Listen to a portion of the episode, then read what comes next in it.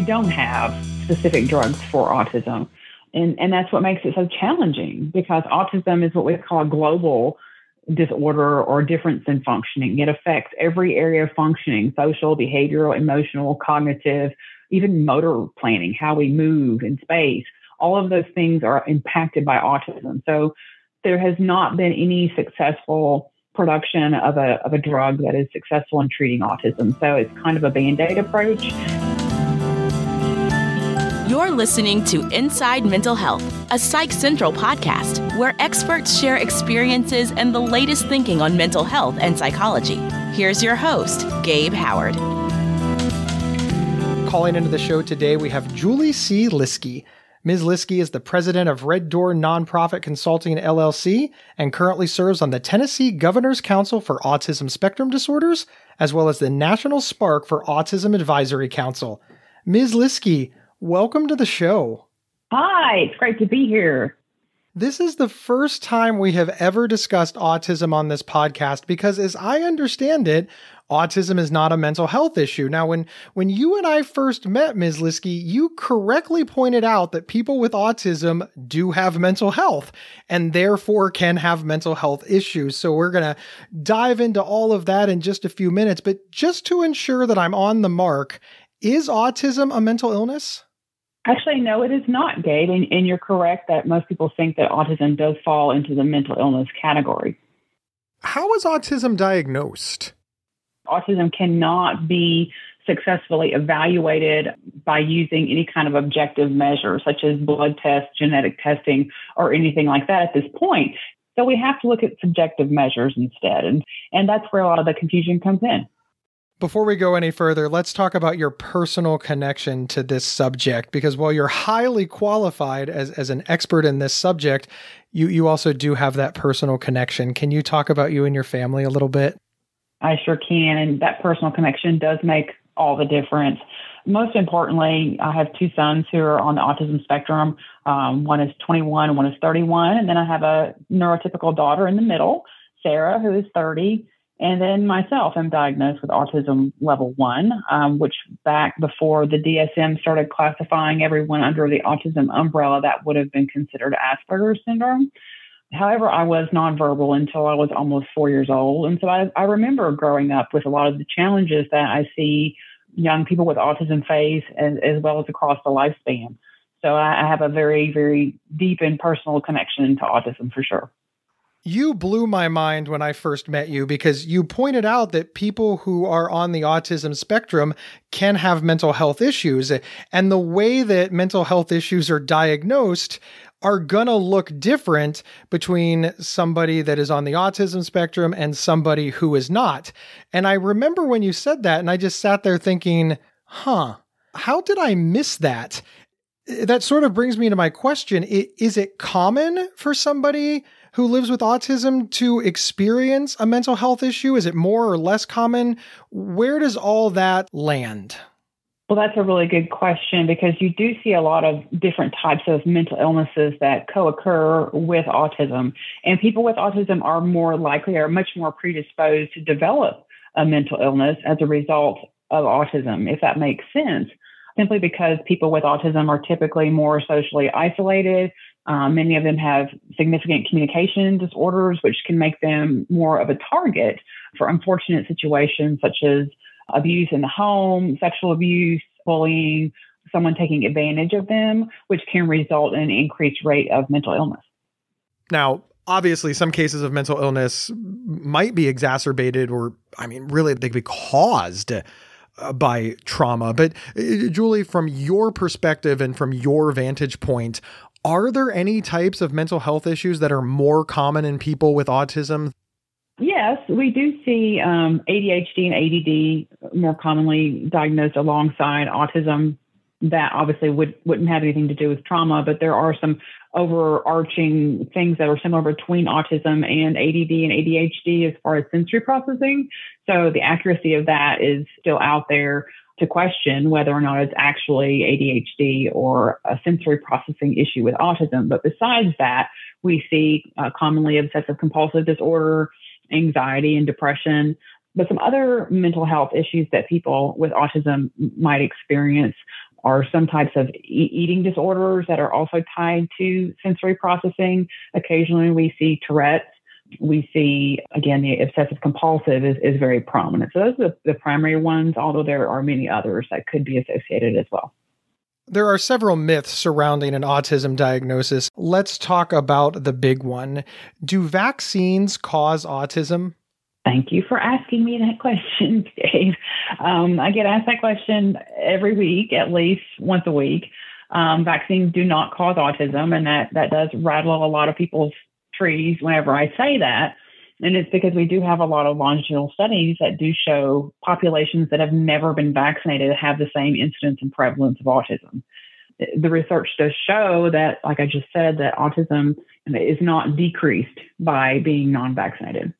I understand that this myth came from an actual scientific study, and, and that's why people believe it. Do you know the history of where this came from and why people have bought into it and held on to it so tightly?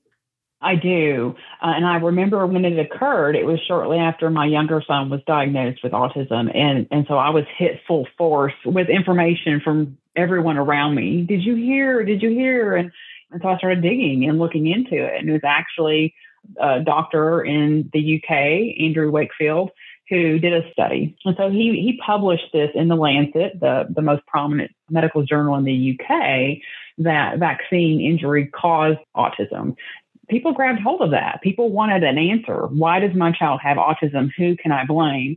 And there, there was some speculation that this was the result of him working in collaboration with personal injury attorneys who were looking to sue Big Pharma.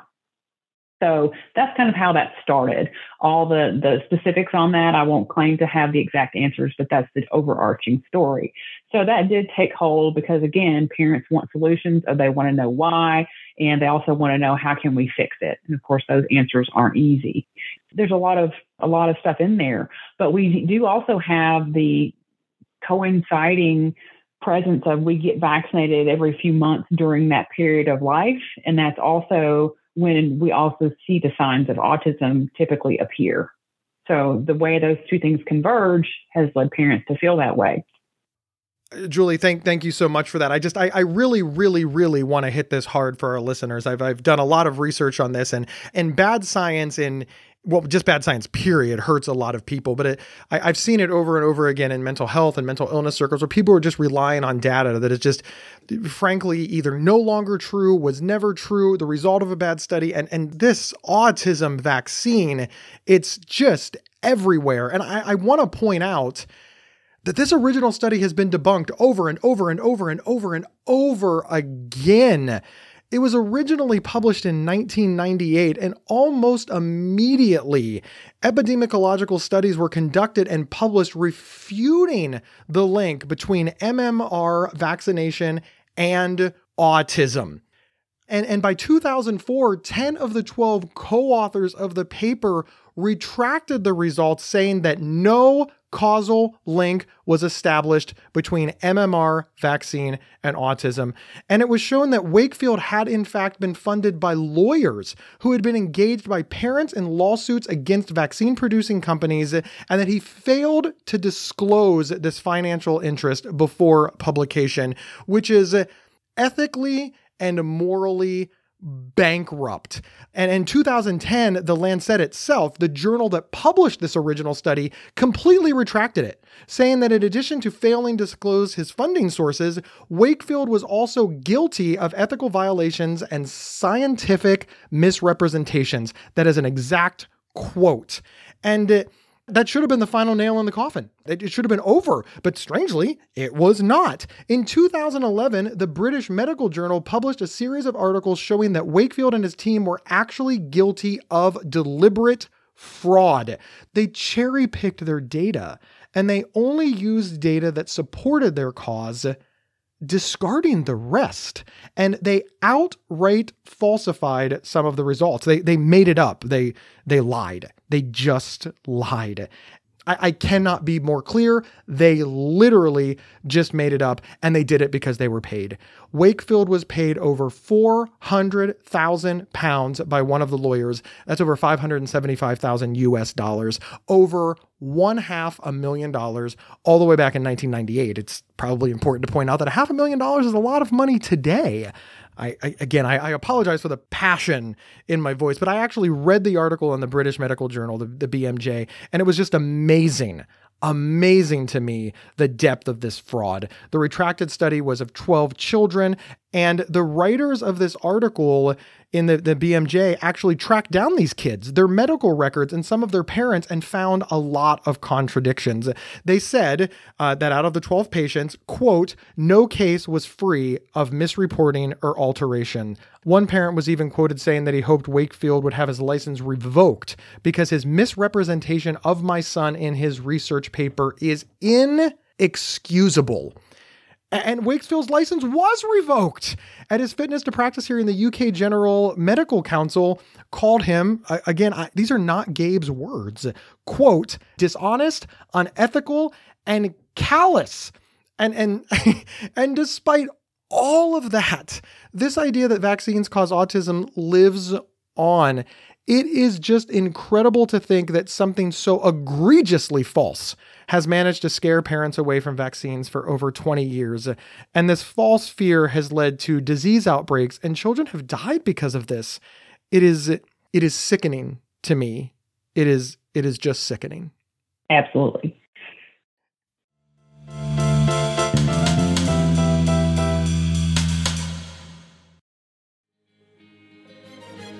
Gabe Howard here to tell you about the Inside Bipolar podcast from Healthline Media. He does the show with me, Dr. Nicole Washington, a board certified psychiatrist. That's right. A guy living with bipolar and a psychiatrist team up to discuss living well with bipolar disorder. Listen now on your favorite podcast player or visit psychcentral.com slash IBP to learn more. Subscribe now so you don't miss out. Hi there, I'm Faye McCray, editor-in-chief of Psych Central. Whether you're looking for free resources, quizzes, or thought provoking personal perspectives, Psych Central has what you need to join you on your mental health journey. Psych Central's talented team of award winning writers, editors, and medical professionals are passionate about creating a safe, inclusive, and trustworthy environment where you feel seen and heard. Visit us now at psychcentral.com. That's psychcentral.com.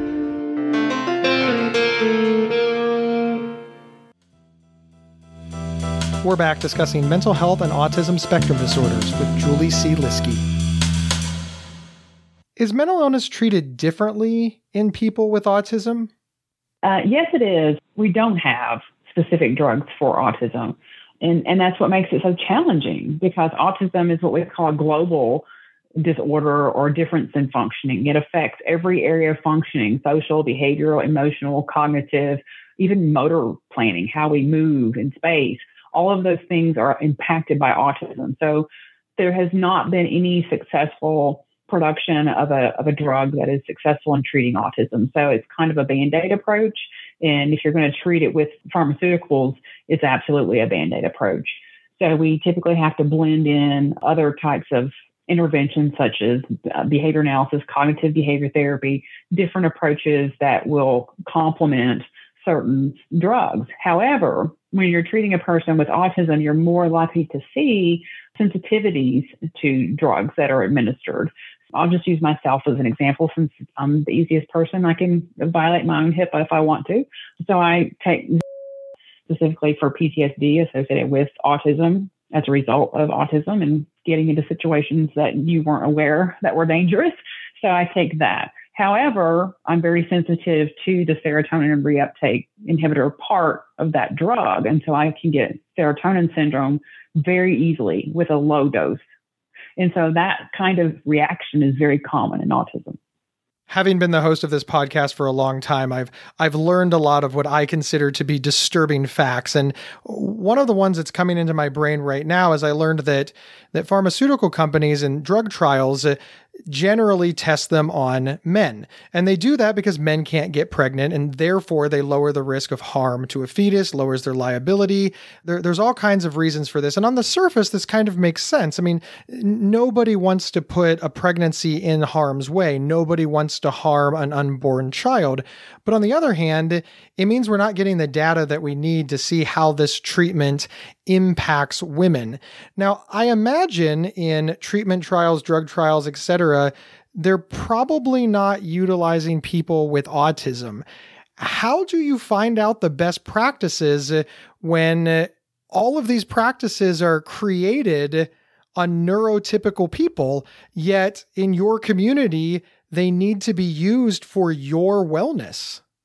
That's an amazing question, Gabe, and you're you're absolutely spot on. And it, it is challenging. So you have people who they're testing and they're not on the spectrum, and so we don't have a means of of knowing how to go about that. I know there are now tests that they can administer to people, anyone, but it's particularly useful for the population who has autism that can let you know what drugs you're sensitive to and in what way. So that seems to be our only tool right now at this time until they can expand the initial testing to people who are impacted by autism. And, and, I'm not sure how easy that would be, but you're absolutely correct, especially in the diagnostics area. I don't mean to jump topics, but it's very similar in diagnostics is that the diagnostic instruments being used to measure the severity or the impact of autism, those tests are they're normed by people who are neurotypical. And so, in my opinion, it's like, you know, you're giving a visual processing test to a blind person when you're trying to give testing that is primarily language based to people who have what is considered primarily a communication disorder. So there are so many holes in this, whether it be pharmaceuticals or testing for people with autism. We have a long, long way to go staying on the theme of uh, stereotypes and misinformation. One of them is that people on the spectrum aren't in relationships, they're not getting married, they're not having families. Now, you've already answered that question with with your life. We know that people on the autism spectrum get married and have kids because you have, but where do you think that comes from? Why is that a persistent belief in our society? There's a lot of things in the media that have lent to that stereotype that people with autism don't want to be connected with other people, prefer to be isolated or alone. And that's simply not true. People with autism, a few of them do prefer to be alone, just like people without autism. It's, it's a variation in personality. However, the ability to connect with other people can be compromised when you have autism because the lack of ability to read social cues um, nonverbal cues when, when, you're interacting with people, how to speak to someone without standing too close or looking away from them, how to make it appear that you're connecting. Those features are, are where the challenges lie in autism. So when you interact with someone on the spectrum, on the autism spectrum, who is able to communicate, 99% of the time they'll tell you that they very much want to have friends and they want to have relationships and they want someone to be with and it is difficult for them to do so. So that is very much a myth that people with autism do not want connection. It's just the way they connect is different. One of the things that's surprising to me is that it, it's called the autism spectrum. Spectrum is right in the name. Yet there is this persistent myth that every single person with autism is identical, that there's only one way that autism can present. Yeah, I think there's some underlying features that are common across the spectrum that you can see. One of them, most notably, it can be eye contact. Although some people with autism have good eye contact, that usually takes some time.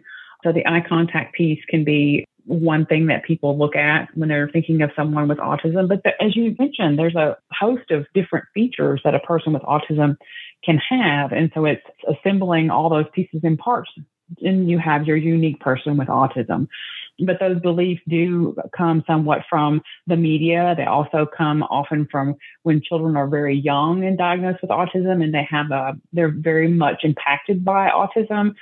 The features do appear a lot more similar. Sometimes aggression, lots of activity, not communicating with others, not using gestures like pointing at an airplane, like, look, daddy, there's an airplane. You don't see those features in a person with autism. But as that person grows, they become very much they're a unique person. And I think a lot of that is media driven.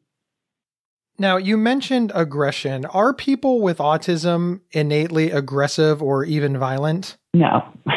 I know when we had talked before, we talked about anytime you have seen, you know, in years past, school shootings or different types of violence in the community, and you just kind of hold your breath and wait for them to say that that person had some type of mental illness or they were somewhere on the autism spectrum. And that always turns my stomach when I hear that. People with autism are no more likely to be aggressive or violent um, than anyone else being marginalized and left out and bullied and mistreated, abused, different things or traumas that can happen to a person because they are on the autism spectrum can lead to that type of behavior, but it can also lead to that type of behavior in a person without autism as you alluded, mental health advocates, eh, we get dogged by this as well that there must be a reason. It has to be somebody's fault. And it's probably some sort of mental health issue, disability, something. And of course, this makes it very difficult for people to exist in society. Do you feel that the media is perpetuating these stereotypes in a way that is detrimental to your community, much in the same way that many people in the mental health community feels that the media perpetuates these stereotypes? I do. I do. Whenever the media gets hold of any kind of, of diagnosis of any kind, as you know, they they put that out there, um, and there's no explanation given for for any of the conditions in which they grew up surrounding that diagnosis. If you've noticed, that's never mentioned. However, at the same time, like here in, in Tennessee, you know, we're currently having the trial for a father who killed his son with autism, which happens all the time. It's horrifying. But no one makes that connection between the two how this person with autism is treated and how this person who may be somewhere on the spectrum may have committed a violent crime. But look at the track record of violence against people who are on the spectrum there's there's no attention given to how that fleshes out on the other side when we do see violence perpetrated by people on the spectrum. We've obviously picked on the media a lot, but let's talk about pop culture, televisions, movies. How do you feel about the pop culture representation of autism? I'm I'm thinking about like the Netflix show Atypical. Yeah, I've seen Atypical. I think I saw a couple of episodes. I don't keep up with pop culture as much as I probably should. I think that's a function of something being on the spectrum. I prefer more factual and information that I like to consume in documentaries, but I have seen a few of those because I'm asked that question so often. There are some overlapping features with some some of the characters, but by and large, we're starting to see more of those characters being portrayed as more functional, and I do appreciate that they are getting better at showing these individuals very differently. I think that the person who starred in Parenthood as the person on the spectrum is very different than the person in Atypical and very different than the person on Good Doctor. So that's that's good, but that's the extent of my knowledge in pop culture. But I, I look forward to seeing it become much more diversified and seeing people who who are able to achieve the levels that a lot of people with autism are able to achieve and how they contribute in a positive way rather than being some type of burden. That would be my hope. Do you see any improvement or anything that gives you hope in in this regard? I do. I do. I'm seeing many, many, many more women getting a diagnosis, albeit late, because we do present differently, but it does clear things up and helps people, you know, establish what's going on in their lives, what's happened in the past, help make sense of why these things happen, that it's not their fault, however you want to look at it, whatever's happened in your life. And that has enriched the lives of a lot of people being able to get accurate diagnoses. And better yet, we're seeing more and more young girls getting their diagnosis earlier. It's wonderful to see some progress being made in that regard. Ms. Liske, thank you so much for agreeing to be on the show and for sharing this information with our listeners. I understand that you have a book. I do. I do. It is on Amazon. It is called In the Eye of the Hurricane, and the subtitle is Finding Peace in the Storm of Autism. And it is essentially a memoir. And since I had my children in Eastern Kentucky, everything in Eastern Kentucky is rural, so I don't have to put rural in there my objective was to create a resource for families who lived in rural areas or lacked the financial means to access the quality of care that you can access in more metropolitan areas. So that book is still out there and you can find it on Amazon. Again, it's In the Eye of the Hurricane Finding Peace in the Storm of Autism by Juli C. Liske. And if any of our listeners want to reach you, how can folks do so? I would recommend just emailing me directly. You can reach me at Juli. And just remember that my first name does not have an E. So it's J U L I dot Liske, L I S K E, at gmail.com. Thank you so much for being here. We really appreciate it. And a big thanks to all of our listeners. Wherever you downloaded this podcast, please subscribe or follow the show. It's absolutely free. Also, take a moment and review the show. Tell other people why you are listening so that they can listen too. My name is Gabe Howard, and I'm the author of Mental Illness is an Asshole and Other Observations. I'm also a nationally recognized public speaker who would love to be at your next event. You can grab a signed copy of my book or learn more about me over at gabehoward.com. I'll see everybody next Thursday on Inside Mental Health. You've been listening to Inside Mental Health, a Psych Central podcast from Healthline Media. Have a topic or guest suggestion?